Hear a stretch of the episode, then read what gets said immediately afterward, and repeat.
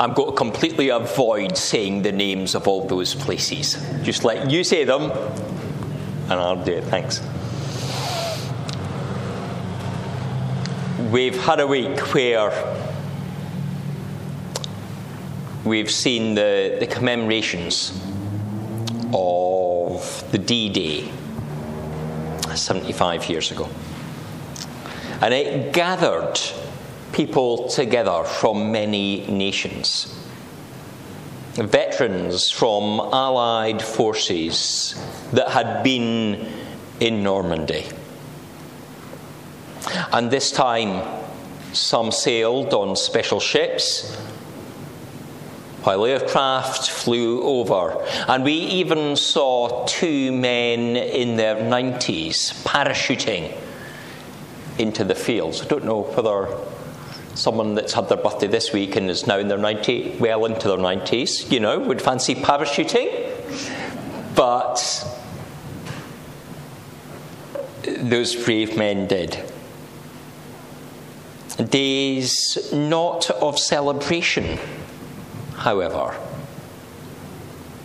but days of remembering, of sharing stories, thinking of those no longer able to gather, including the 10,000 casualties who didn't make it through even the first day of the invasion. This year, people gather where they once fought. And throughout the history of humanity, people have gathered together to share their story and to remember things that have happened. People have gathered to share common experience and sometimes it is experience of things that have happened in the past. And sometimes it is a common experience as they look to the future. And as I say, this has happened throughout time. We see it right back in Genesis 11. The builders of the Tower of Babel are gathering together. They're gathering together with a common purpose. But their common purpose is not good. Their common purpose is to egg each other onwards to do more and more things in their own strength,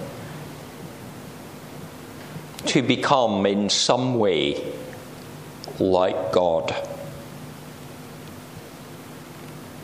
And then we hear how God scatters them with different language.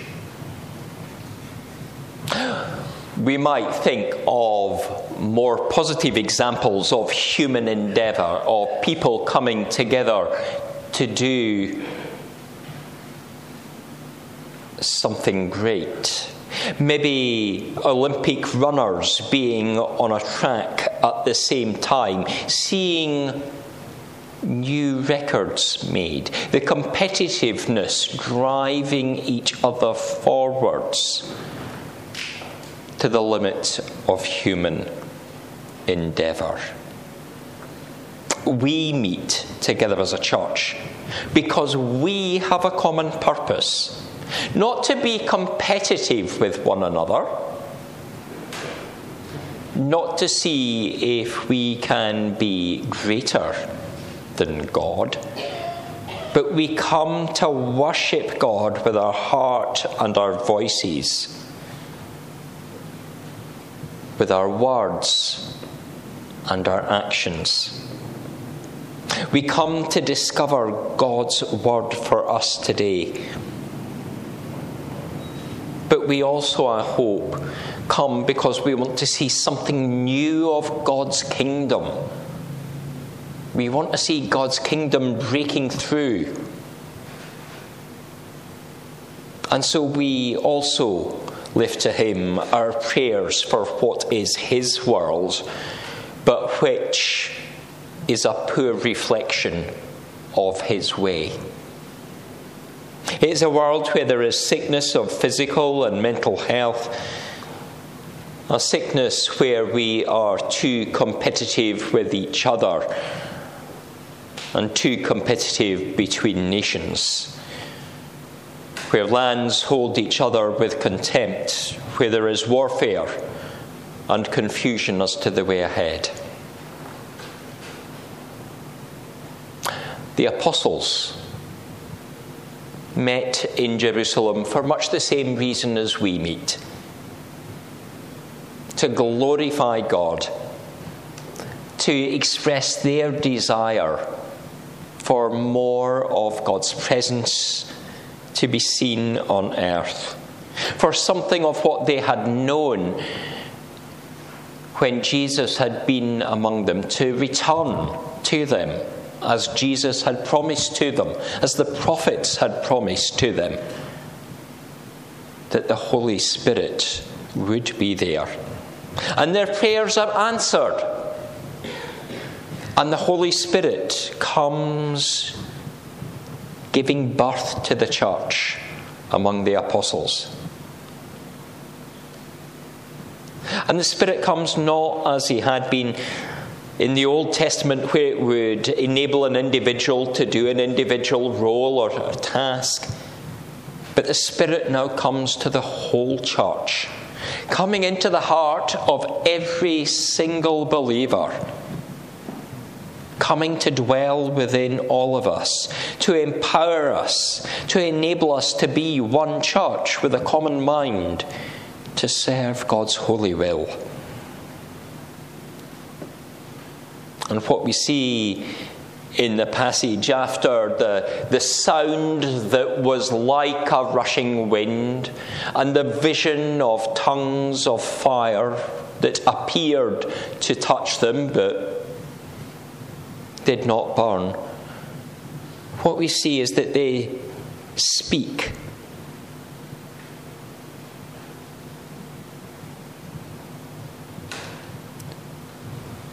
and they speak words that the Spirit gives them. And the Spirit equips them to pray in a new way that they'd not done before. The Holy Spirit can work in us too. To pray as we've not prayed before. The Spirit can enable us to speak, perhaps in languages that we're unfamiliar with, maybe a spiritual language or a world language. But also, the Spirit can give us the words to pray in our own language, which I imagine for most of us is English, albeit with one or two different dialects among us. When we're not sure of what words to say in prayer, we can trust that the Spirit will actually say the prayer for us. That we might open our mouth and something of prayer will come out. Maybe we might say the first line of a prayer and what follows onwards will be of God's leading. Maybe we don't even think of that first line, and God will move us straight from the heart, giving us words that we didn't imagine or really think about putting together. But out of our mouths, we pray. This requires us trusting in God.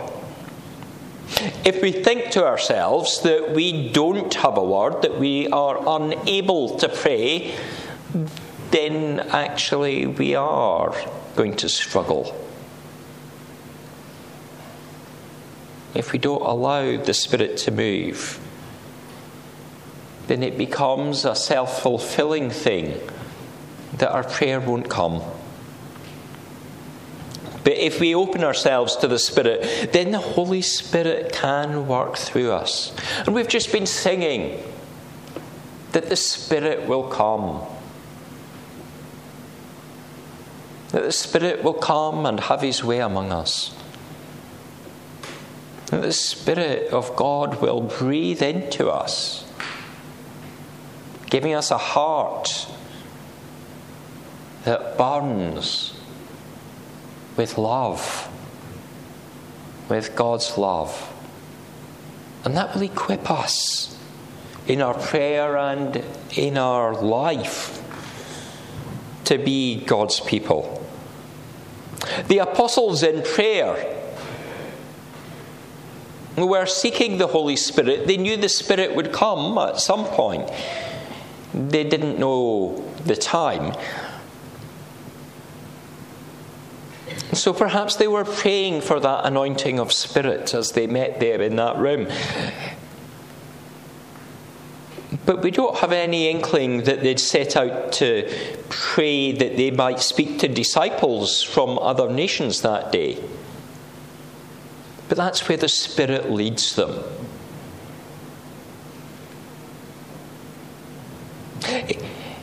The Spirit gives them an introduction to other people enabling them to spread the gospel, to proclaim God's love, God's hope that is discovered in Jesus Christ, our Saviour.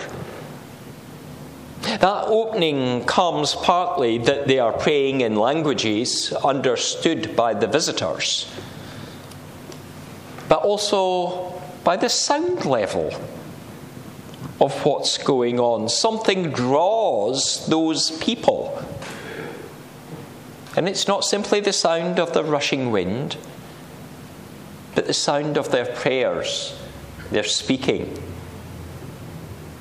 It's the sound level they're making. Their prayers are not quiet murmurings, which would not be heard by the person they are sat next to, but they raise some noise. They are being heard. The prayers cause disturbance in the community. It causes something to happen.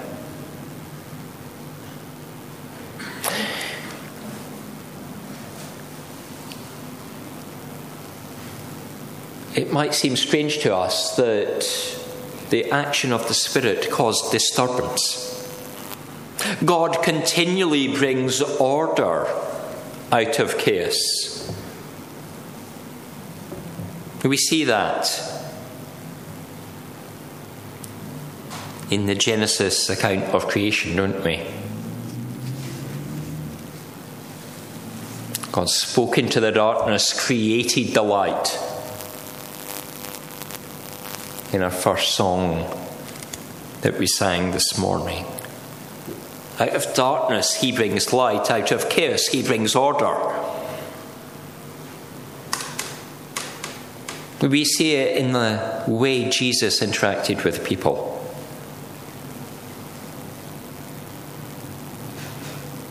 How, when people were struggling, he calmed them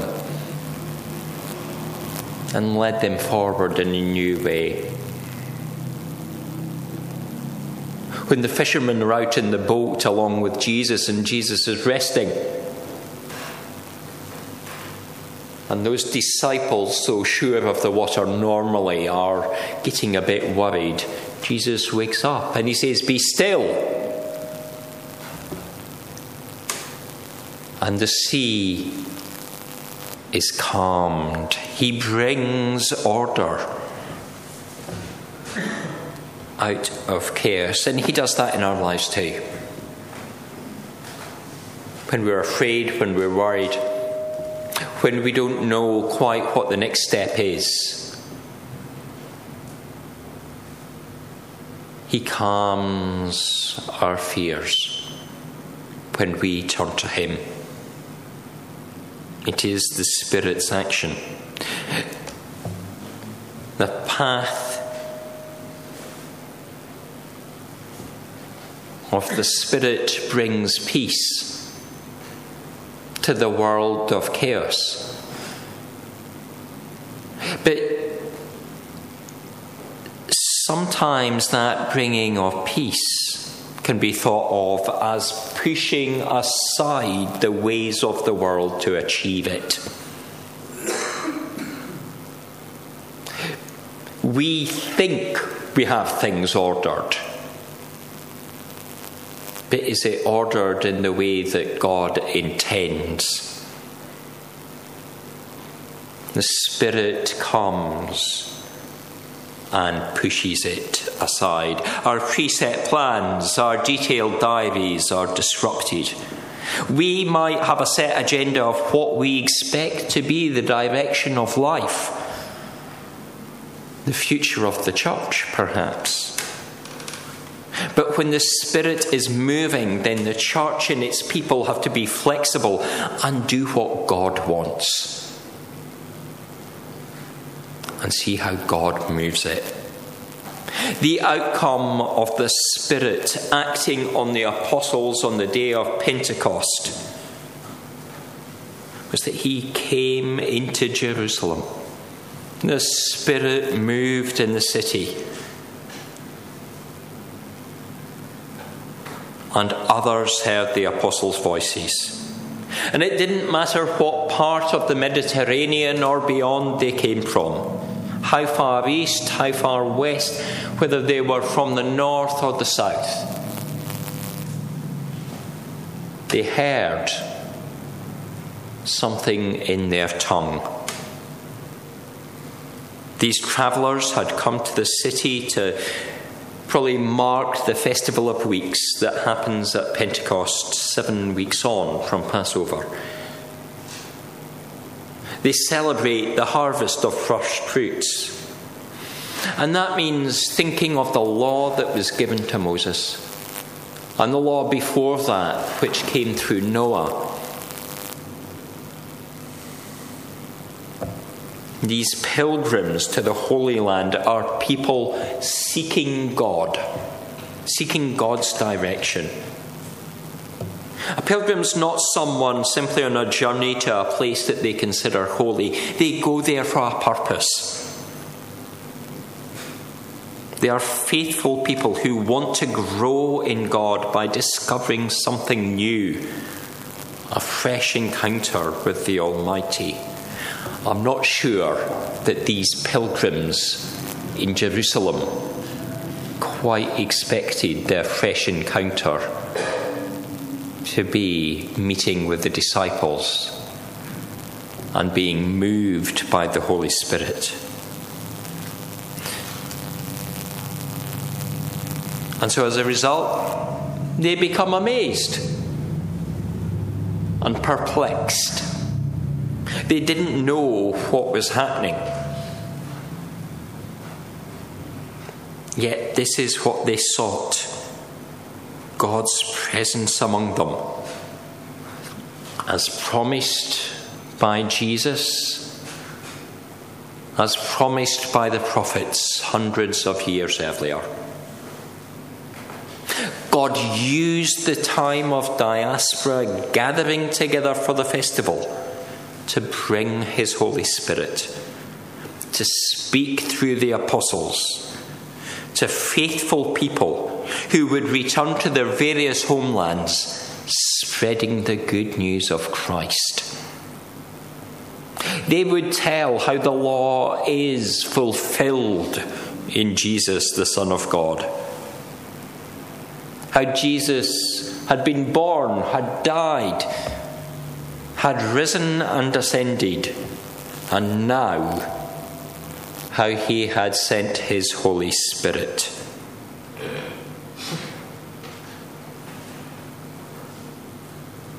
And that concept of gathering, of hearing, and then going with the news of what God has done should be familiar to us. Because it's what we're here for today. Not simply because it's Pentecost, but every Sunday in the morning and usually the evening, but of course we're down at the King's Church tonight. Every time we meet as a prayer meeting, we travel from a distance to a place. We gather with others to discover something new of God. In a time of prayer, we encounter God, and equipped by Him, by His Holy Spirit, we return to our homes, taking the good news to our neighbours. That's the story of every Sunday, or at least it should be. Do we sometimes leave an element of that story out? Do we gather expecting to have an encounter with God? Do we gather ready to receive?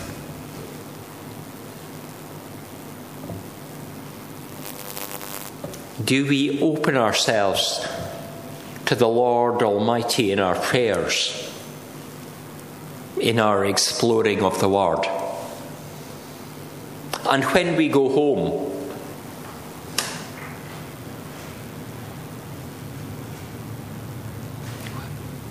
the Spirit may have touched us. But do we use that anointing to take the word out beyond and to see the kingdom grow? Do we take it back to our neighbours? What makes a difference in the world is whether the gatherings change how we live. When it's the Olympics or the World Cup, and we see that competition and the driving of each other onwards do we remember the sense of sportsmanship afterwards? Will the world leaders who stood next to each other on beaches of Normandy, where thousand upon thousand young lives were lost, when they travel back to their government buildings, to their own parliaments, Will they remember not only those graves, those people that they have met, but have hearts which search for, for peace and for goodwill between the nations? Will they take that home with them? Seeking a future that is positive. And what of us?